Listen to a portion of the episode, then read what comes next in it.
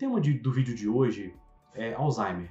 Se esse tema lhe interessa, peço que assista o vídeo até o final.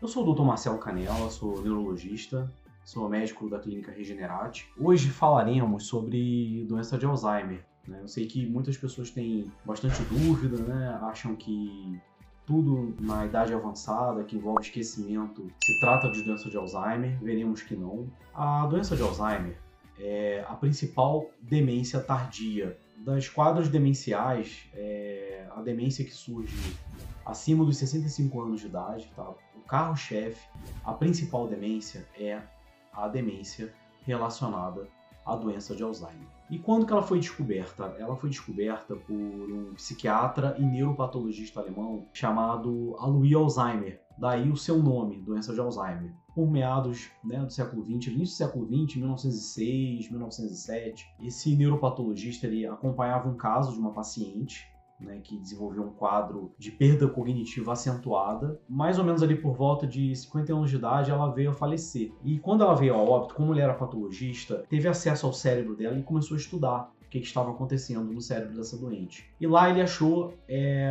as alterações patológicas que a gente observa na doença de Alzheimer. Esse achado foi muito importante cientificamente, contudo, foi publicado na época, isso ficou esquecido, né? Olha, olha que coisa interessantíssima.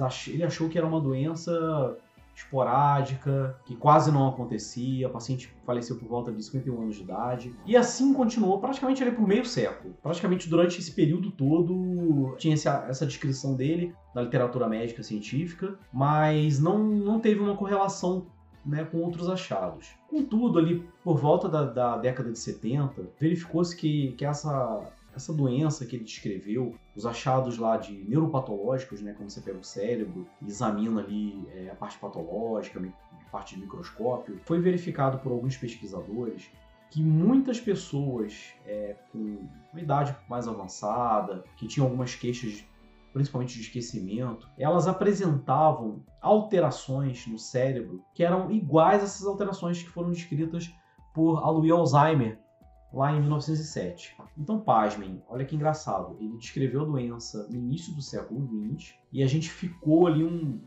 praticamente ali né, mais de 50 anos sem ter novamente a descrição dessa doença em outras pessoas. Então, achou que era uma, aquela doença esporádica, né, que baixa um caso ou outro. Só que começou a se verificar na década de 70, com a evolução da, das técnicas de patologia, né, que existiam várias pessoas que desenvolviam demência em, em idades avançadas que tinham as mesmas alterações descritas por Alois Alzheimer no início do século XX. Então, essas alterações associadas ao, ao quadro de demência é, começou a ser chamada de doença de Alzheimer, em homenagem a esse é, psiquiatra e neuropatologista alemão. A maioria dos pacientes que têm Alzheimer, eles têm mais de 75 anos de idade, talvez até 80% ou mais dos pacientes com Alzheimer têm uma idade avançada. O tempo médio de sobrevivência até alguns anos era estimado em média de 4 a 8 anos.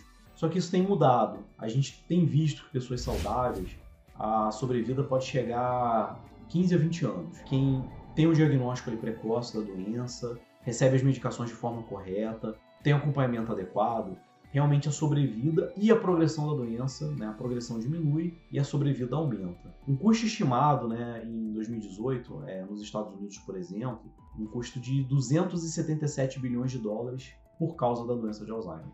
Então, para vocês entenderem a importância que essa doença é, tem é, mundialmente, na, na verdade. A gente fala de dados americanos aí porque realmente talvez eles consolidem essa parte de dados melhor. E quais os fatores de risco, né? Muitas pessoas perguntam assim, qual, qual, o principal fator de risco para a doença de Alzheimer? Existem os fatores que são modificáveis, tá? Os fatores que a gente consegue modificar e os fatores que a gente não consegue modificar. E o principal fator de risco, realmente, é um fator não modificável, que seria a idade. Então, realmente, com o avançar da idade, a gente espera que a doença ela vai se tornando mais prevalente. Quer dizer que todas as pessoas que chegam ali é, nonagenárias, ali 90 anos, 100 anos de idade, vão ter Alzheimer? Não, mas o risco vai aumentando ano a ano. Então, quando as pessoas ultrapassam 65 anos de idade, é, esse risco vai aumentando ano a ano, década a década. Né? Eu acho que quando chega ali por volta de 75 anos de idade, o risco vai aumentando mais. Logicamente, os idosos que se cuidam mais, né?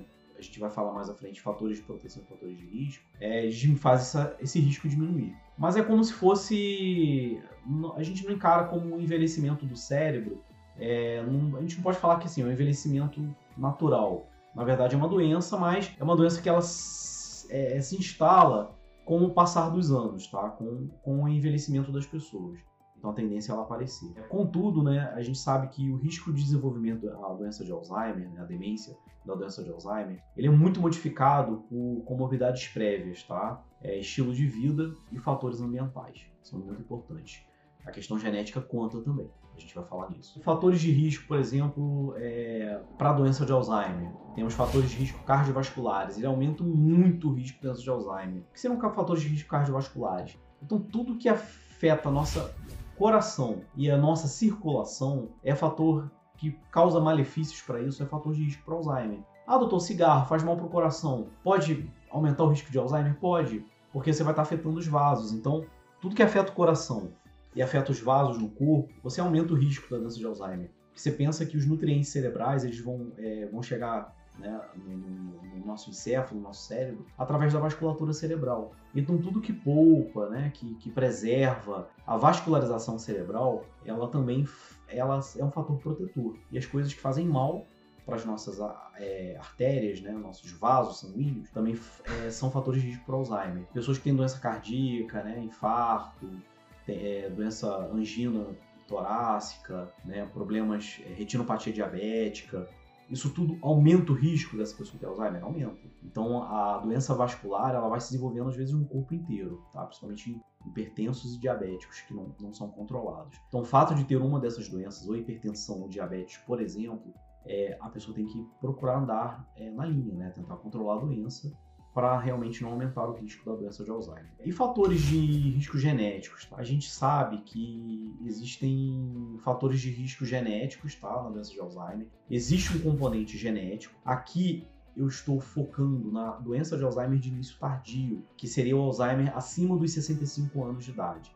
Então a gente sabe que no Alzheimer tardio, a parte genética ela é multifatorial. Então hoje já foram identificados mais de 20 genes que são responsáveis, de alguma forma ou de outra, por aumentar a prevalência da doença de Alzheimer. Ah, doutor, mas eu gostaria de fazer um painel genético. Infelizmente, hoje a gente ainda não consegue, né? Porque esses genes isoladamente, é, o peso deles é muito pequeno. É lógico que eles somados né, vai, vai gerar um peso maior para o desenvolvimento da doença, mas também quer dizer que a pessoa que tenha todos os genes ali para apresentar a doença de início tardio vai ter Alzheimer? Não porque existem os fatores ambientais, a questão da qualidade de vida, né? dos fatores de prevenção ou não. Então, não necessariamente a pessoa vai ter doença de Alzheimer. Somente um dos fatores de risco tardio que a gente consegue, às vezes, é, dosar em alguns casos muito específicos. É, mas talvez futuramente a gente vai disponibilizar disso comercialmente, tá? A gente conseguir montar um, um painel genético, acredito que no futuro próximo, para saber o risco, o peso genético realmente daquela específica pessoa ter Alzheimer. É lógico que chama atenção né, na história quando a gente conversa com o paciente, se ele relata vários casos de doença de Alzheimer na família. Lembrando que a gente está falando aqui do Alzheimer de início tardio, que é Alzheimer após 65 anos de idade. Já os casos de início precoce, às vezes a gente tem um componente genético mais importante, que seriam fatores é, de riscos monogênicos. Mas aí já muda a história. Então é importante, por isso que sempre uma avaliação inicial para a gente fazer o peso disso aí. Saber se os casos familiares tiveram um início tardio e um início precoce. O início precoce, em outro momento, pode abordar uma aula específica, né? um conteúdo específico só falando de Alzheimer de início precoce, mas é, esses casos eles estão associados à mutação no genes tá? de três componentes ali, que seria a presenilina 1, a presenilina 2 ou a proteína precursora amiloide. Então, geralmente, um desses genes está alterado. Mas esses são casos assim são mais raros, tá? Não é o que a gente vê no dia a dia de grande escala, não. Os casos genéticos realmente são, são bem raros, assim, no escopo geral da doença de Alzheimer. Dão ali talvez menos de 1% dos casos totais. Enquanto os fatores de riscos é, que a gente falou que são do Alzheimer de início tardio, o único fator de risco poligênico que a gente comercialmente a gente pede em alguns casos muito específicos seria a apolipoproteína E, tá? Que ele está envolvido no risco poligênico, tá? Ela na verdade é, é como se fosse uma proteína de colesterol e que ela é responsável por fazer a, a, limpeza de algumas toxinas cerebrais, tá? Existem três variedades no nosso organismo, todos nós temos essa proteína, tá? Essa apolipoproteína, e ela é expressada de três formas, tá? A apolipoproteína E2, a E3 e a E4. A apolipoproteína E4, que seria o fator de risco para a doença de, de Alzheimer. Como são dois genes, né? A gente pensa no DNA como duas fitas né, se entrelaçando. Então tem um gene desse lado e um gene desse lado. Então essa apolipoproteína ela pode ser expressa de um lado é 2 e do outro lado é 4, por exemplo. Então se um lado somente for E4, a gente tem um aumento ali de três vezes mais chances da pessoa ter doença de Alzheimer, de início tardio. Se os dois lados da, dessa fita tiverem a expressão da apolipoproteína E4, E4, esse risco pode aumentar de 8 a 12 vezes. Também é um fator que ele aumenta o risco, mas ele não quer dizer que a pessoa vai ter Alzheimer. Ainda hoje, a gente sabe que é meio que anticomercial a gente ficar pedindo isso para todo mundo. A gente pede alguns casos muito específicos, tá? mas a pessoa fala assim: não, mas eu quero saber meu risco, eu quero dosar. É um exame ainda um pouco caro, mas realmente ele vai dizer ali se por esse fator ela pode ser ou não mais suscetível ao desenvolvimento da doença de Alzheimer.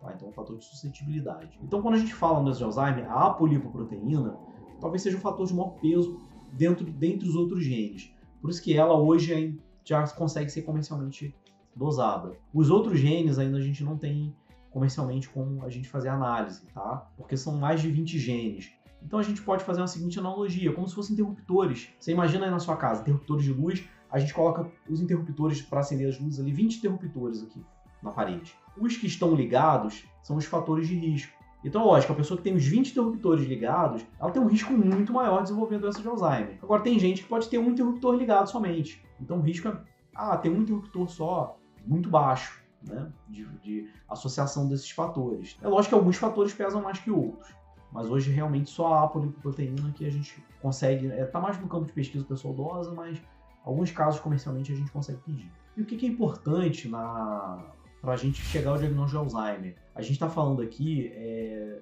desses fatores de risco, fatores protetores, mas o importante, quando a gente examina é, o paciente, seria tudo começa com uma avaliação clínica, tá? Pacientes com sintomas queixa de memória, chama, sempre chama muito atenção. Né? Memória, todo mundo fala, ah, doutor, minha memória não está muito boa. Será que eu tenho Alzheimer? Será que tenho risco de ter Alzheimer? Então tudo começa com uma avaliação né, por um especialista. A gente tem que conversar com o paciente e o que, que, é importante, muito importante nas consultas da parte cognitiva, né, de avaliação com um especialista é, em cognição. Esse paciente tem que vir acompanhado por um familiar, né, ou que resida com ele, que consiga relatar. Pode até ser um amigo, pode ser alguém do trabalho, mas tem que ser alguém próximo que acompanhe ele diariamente, que saiba relatar algumas coisas. O fato da pessoa chegar sozinha à consulta, às vezes é porque ela está num quadro demencial muito inicial, às vezes ali um transtorno cognitivo leve, que ainda não converteu num quadro demencial, ela ainda consegue chegar, mas na consulta você consegue perceber que ela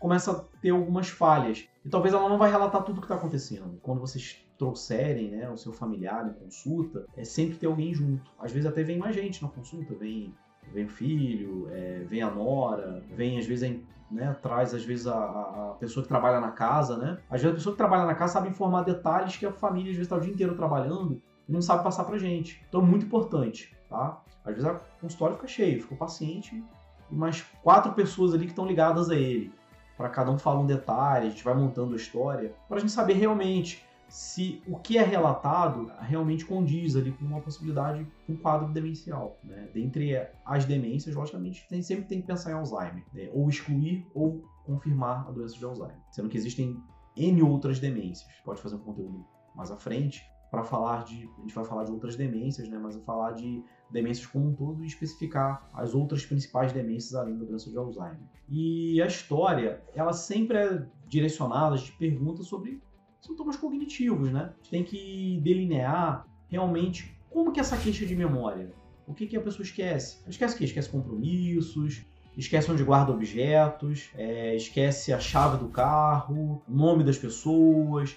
Delimitar o tipo de esquecimento é importante, porque às vezes não, não é um esquecimento necessariamente, pode ser uma desatenção. Né? A pessoa acha que é um esquecimento, mas às vezes ela está fazendo uma pessoa multitarefa. faz várias coisas ao mesmo tempo e alguém fala uma coisa com ela e ela pergunta de novo, mas não foi um esquecimento, então realmente não prestou atenção. Né? Então, às vezes, ela tem que, às vezes, calma, vamos, vamos reduzir um pouco a intensidade de atividade. Quando você tem uma coisa muito importante que você tem que fazer, você tem que se isolar, desligar a notificação de, de WhatsApp, de rede social, para poder fazer aquela tarefa. Né? Hoje em dia, realmente, é, com a era da internet, às vezes a gente fica. A nossa atenção dividida né, fica realmente muito dividida. A gente fica prestando atenção vários estímulos. Né? E a gente está vendo nas futuras gerações as pessoas têm tido extrema dificuldade de ter uma atenção focada, né? que seria talvez ali sentar, é, conseguir fazer uma tarefa ali por uma hora constantemente, ler um livro. Né? Você vê que isso realmente está ficando mais raro. Né? Até às vezes assistir vídeos no YouTube, a gente fica procurando vídeos mais curtos ali. Né? Esse vídeo passa um pouquinho o tempo ali que você espera. As séries hoje em dia, por exemplo, estão diminuindo de, de, de, tempo. Lado bom e ruim da tecnologia, né? São as coisas que a tecnologia está fazendo, né? De, de, mudança, talvez, do nosso funcionamento cerebral, né? Que vai, vai se verificando ao longo dos próximos anos. E é importante também, é, nessa história que a gente escolhe, perguntar sobre sintomas neuropsiquiátricos, que seriam isso, alterações comportamentais. Hoje a gente sabe que às vezes os quadros demenciais não necessariamente vezes começa com, com alteração queixa de memória, por exemplo. Ele pode vir com uma alteração de comportamento. Um quadro né, que, que aparentemente parece ser psiquiátrico. Um adulto já numa idade um pouco mais avançada, ele não faz 40 anos de idade. Ou um idoso, por exemplo, que nunca teve nada psiquiátrico na vida, né, e realmente começa com um quadro psiquiátrico, chama muita atenção que às vezes pode ser uma doença neurodegenerativa se instalando, tá? Então, quadro psiquiátrico de início em idade avançada é, sempre tem que é, ter esse sinal de alerta. Pode ser uma, um início de doença neurodegenerativa. Tá? A gente pode observar isso, inclusive no doença de Alzheimer. Não é mais comum, mas pode acontecer. E que seria importante também saber o grau de impacto né, dessas alterações na vida da pessoa, tá? Isso é muito importante. Saber, a gente tem que saber o estado, o estado prévio dela, o que, que ela fazia, né? Ah, mas ah, a pessoa vai no banco, tira o dinheiro, consegue sacar o dinheiro. Ah, não, não consegue, não faz. Ah, não faz mais isso. Ah, mas fazia no passado? Não, não fazia. Às vezes a pessoa que nunca aprendeu a mexer no caixa eletrônico, por exemplo. Então é importante a gente avaliar perda cognitiva em relação ao estado prévio. Então, um diagnóstico de demência de uma pessoa para outra pode mudar no sentido de, de avaliação cognitiva.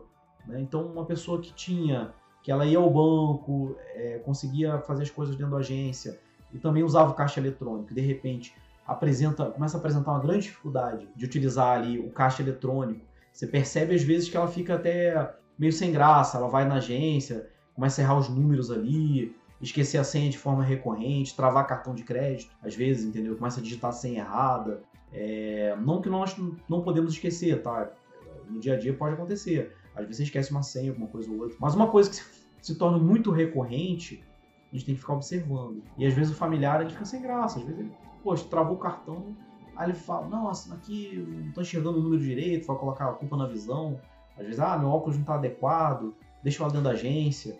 Então isso tudo tem que ficar, o familiar realmente tem que ficar atento, tá? Porque as pessoas tendem às vezes a, a inicialmente uma negação, né? Querer querer negar que ela está tendo um déficit cognitivo em alguma área, né? Mas a partir do momento que, que ela reconhece, é, talvez é o momento certo dela tentar procurar ajuda. Porque quanto mais precoce ela procura, é mais fácil a gente fazer uma reversão do quadro. É importante a gente também é, explicar que as alterações da doença de Alzheimer, as alterações patológicas lá que o Alzheimer viu, antes da doença, doença de Alzheimer, tá? Então a gente tem a doença e a gente tem a demência da doença de Alzheimer. Antes da demência da doença de Alzheimer iniciar a demência, que é perda da, da capacidade de lidar com os problemas do dia a dia, a pessoa perde autonomia. A demência, o que é a demência?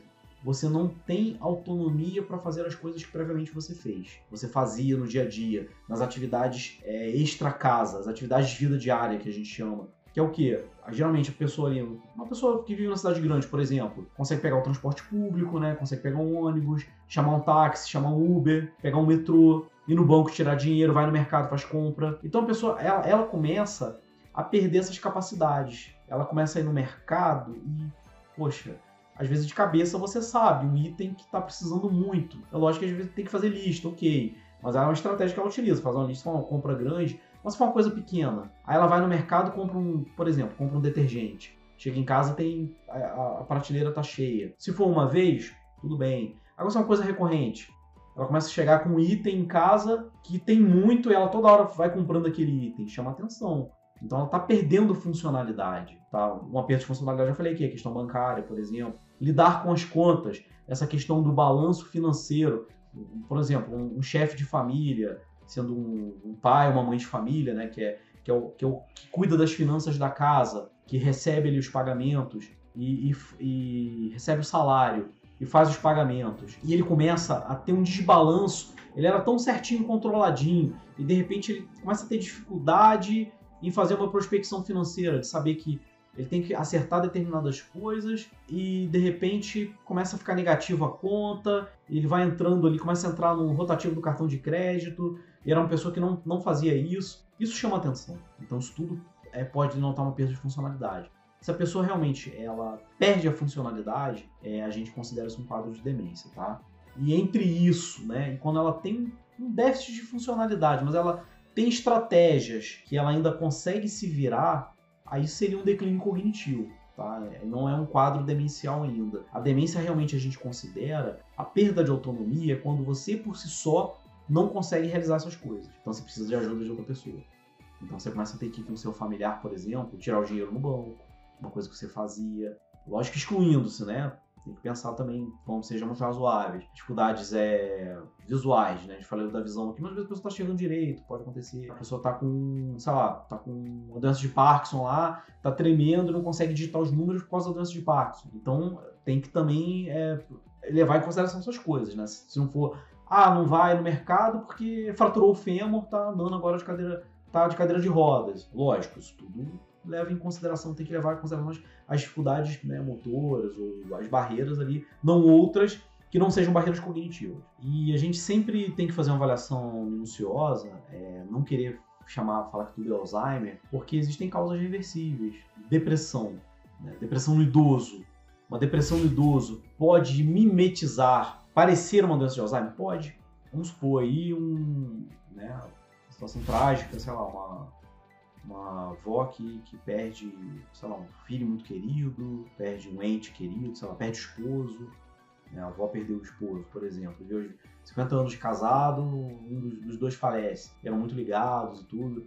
E entra numa depressão muito profunda, muito profunda e realmente fica ali isolada, né? não, presta, não consegue mais socialmente interagir, começa a ter problemas de memória, de fazer as coisas no dia a dia, quadro depressivo, né?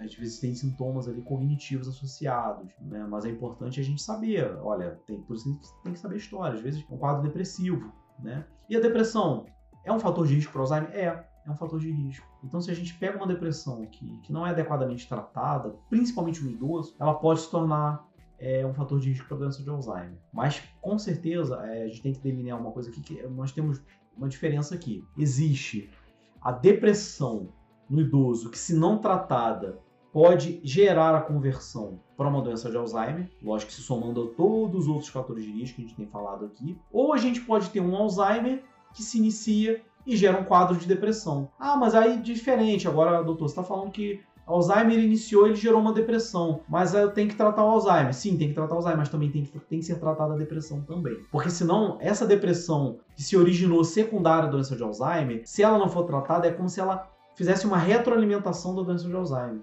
Então, como se uma coisa fosse puxando a outra. Então, é importante a gente também é, tá sempre atento a isso. Então, as, as demências neurodegenerativas, tá? Entre elas o Alzheimer, sempre que a gente fala neurodegeneração, tem que pensar em doença de Alzheimer. O que chama atenção é que, geralmente, ela tem... A gente fala de início insidioso. O que seria isso? Ou seja, não é um início abrupto. Não é uma coisa assim que... Ah, eu tô bem hoje e amanhã não lembro de nada então, geralmente, é engraçado, tem, tem que ser citado isso. Por quê? Geralmente o que acontece?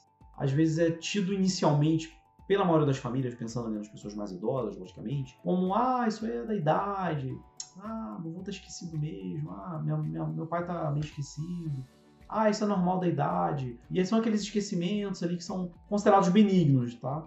Só que chama atenção é que esses esquecimentos eles vão ficando piores Tá? O tipo de esquecimento vai começando a esquecer mais coisas, as pessoas começam a ficar repetitivas, Você fala uma coisa, tem que ficar repetindo algumas vezes, e ele vai piorando ao longo do tempo, tá? Essa piora ali ao longo dos meses, dos anos. Então, é uma coisa que às vezes, muitas vezes a gente conversando com os familiares na consulta, eu falo, ah, doutor, o problema, sabe, meu pai começou há dois anos atrás. Aí você vai conversando, conversando, conversando, aí fala algumas coisas, pergunta né, algumas coisas, alguns pontos chaves ali, e de repente fala, ah, doutor, mas realmente, olha, você está falando isso, mas, poxa, sabia que há quatro anos atrás teve um episódio que ele se perdeu. Ele tava assim, ele saiu do metrô, o caminho que ele sempre fazia, ele não sabia para onde ir. Ele, em vez de ir numa direção, foi na outra. Né? E depois isso começou a ficar um pouco mais frequente. É, às vezes pegava o transporte público e não sabia exatamente onde descia ou pegava o táxi não conseguia reconhecer quando estava chegando perto de casa e não avisava o taxista que a casa estava se aproximando. Então, realmente, estou falando agora, eu acho que a gente achou que era uma coisa normal. Então acontece muito isso às vezes, tá? Das queixas, das coisas iniciais, é, a gente não valorizar tanto. A gente só vai valorizar lá na frente. A família só valoriza lá na frente.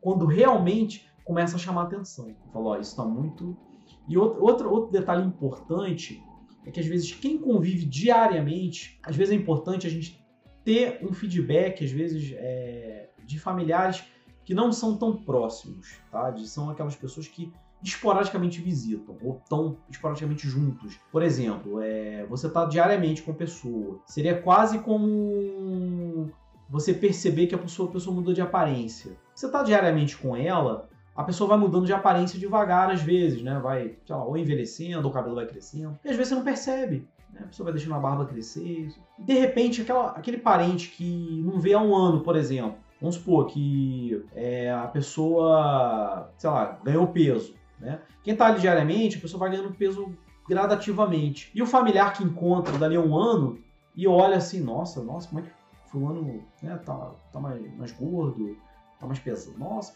pô, a pessoa ganhou muito peso, engordou bastante. Às vezes quem está diariamente, como a coisa é gradativa, ela não vai percebendo a, a, a, mudança gradativa. E na parte cognitiva, às vezes é a mesma coisa. É lógico que é importante o relato de quem está diariamente, mas às vezes quem está diariamente, se acha que tem uma coisa errada, perceber as pessoas em volta.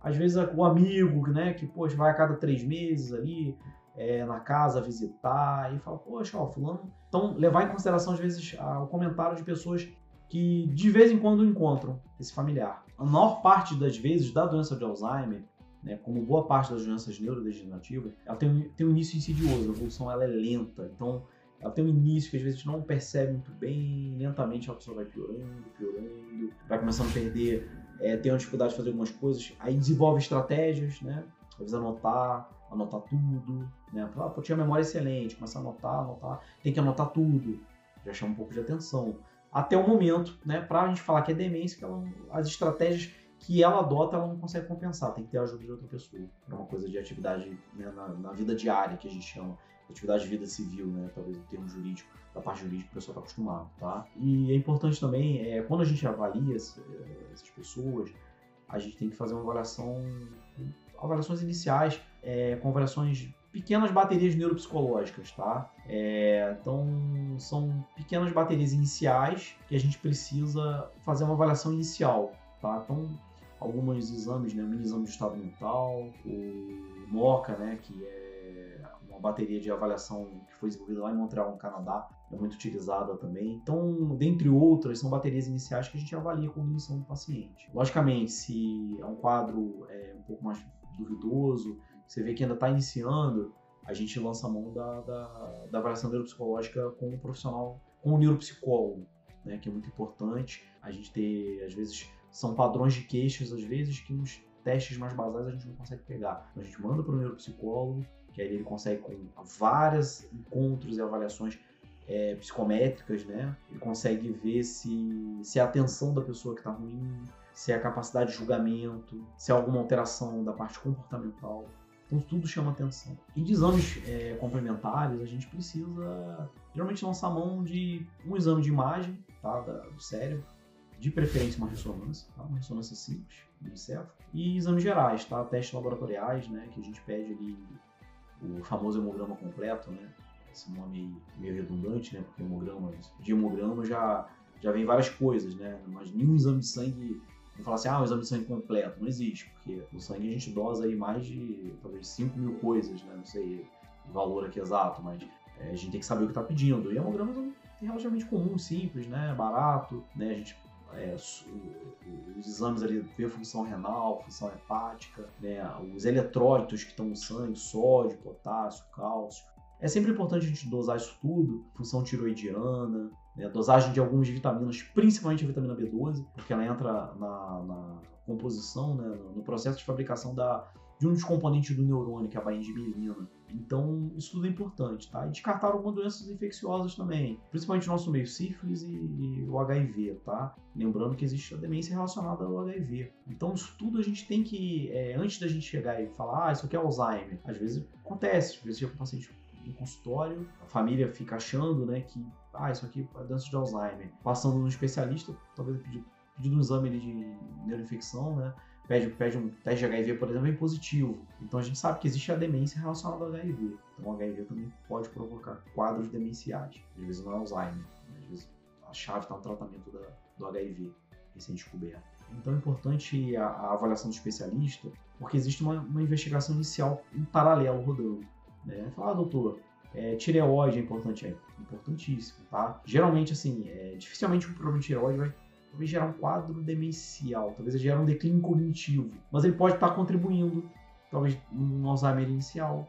Então a gente corrigindo essas coisas, isso também ajuda como fator protetor. E às vezes é um, é um transtorno leve, às vezes é, um, é uma queixa cognitiva muito leve, é muito incipiente. E a pessoa fala, pô, será que eu tô caminhando para um Alzheimer, não tô? E quando você faz a dosagem desse, dessas coisas, às vezes, por exemplo, é um hipotiroidismo, tá? Por um tiroide, você dá hormônio tiroidiano, a pessoa melhora. Então, muito importante a gente saber fazer essa avaliação, tá?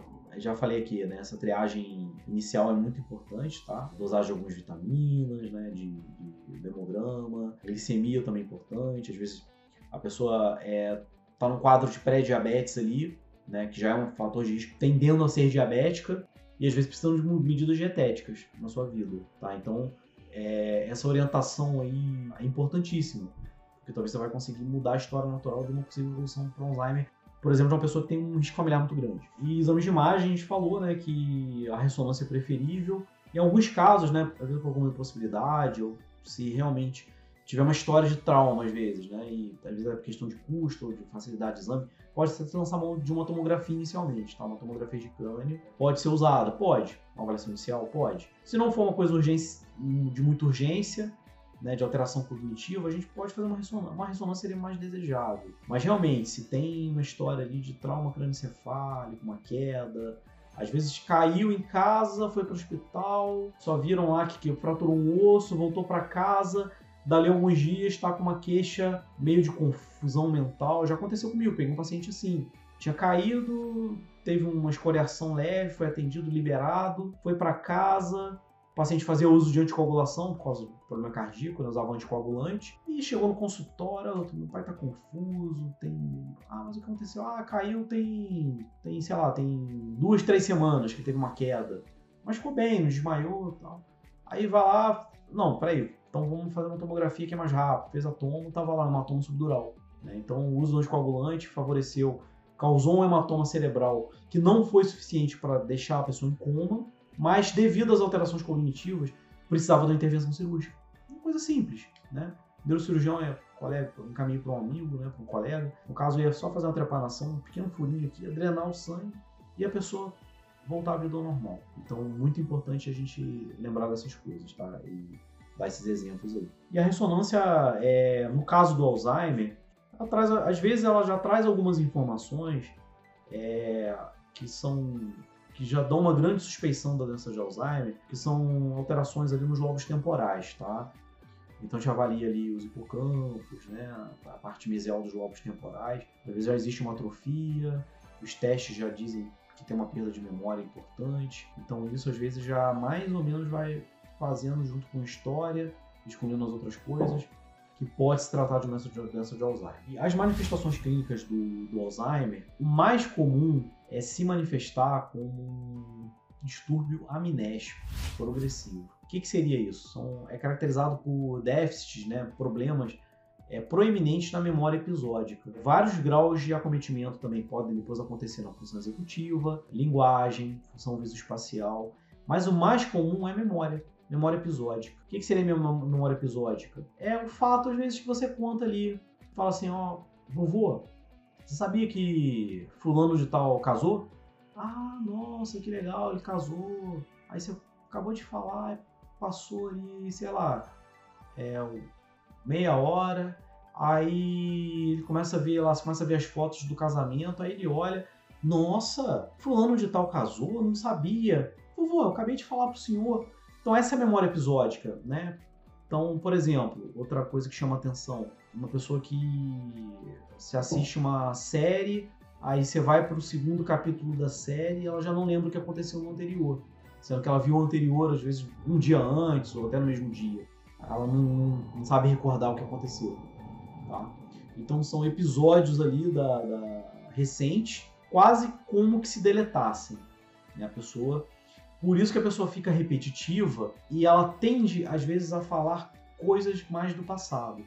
Porque essa memória que já está consolidada, que já foi consolidada lá atrás, ela está preservada. Tá? A memória recente depende o quê? Das estruturas justamente que estão comprometidas ali, que são mostradas na ressonância, que é o hipocampo, que, é, que são estruturas cerebrais, que elas são importantes do que? Da fixação da memória recente. Então a gente tem um comprometimento dessas estruturas, tá, que estão localizadas bilateralmente no nosso cérebro, né, como se elas começassem a, falando assim, murchar, né, elas vão diminuindo, evoluindo, e elas começam a ser acometidas na doença de Alzheimer. Então essa possibilidade de aprender coisas novas, acesso a novas informações, ou novos fatos que são relatados, a pessoa começa a ter dificuldade. Um exemplo que eu costumo dar para algumas pessoas é um filme, lógico, ficção, tudo, mas o filme, aquele filme Feitiço do Tempo, né, que a pessoa vai revivendo o mesmo dia várias vezes. Então é mais ou menos as pessoas com doença de Alzheimer ali já um pouco cruzando já a fase inicial, fase moderada, é mais ou menos o que elas vivem.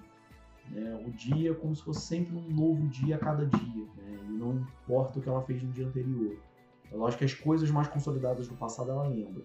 Né? Com o tempo, com a evolução da doença, vão se perdendo também. Mas por isso que elas tendem a, a relatar muito, talvez, fatos da, da, idade adulta inicial, né? falar do seu casamento, falar da, da adolescência, fatos da infância.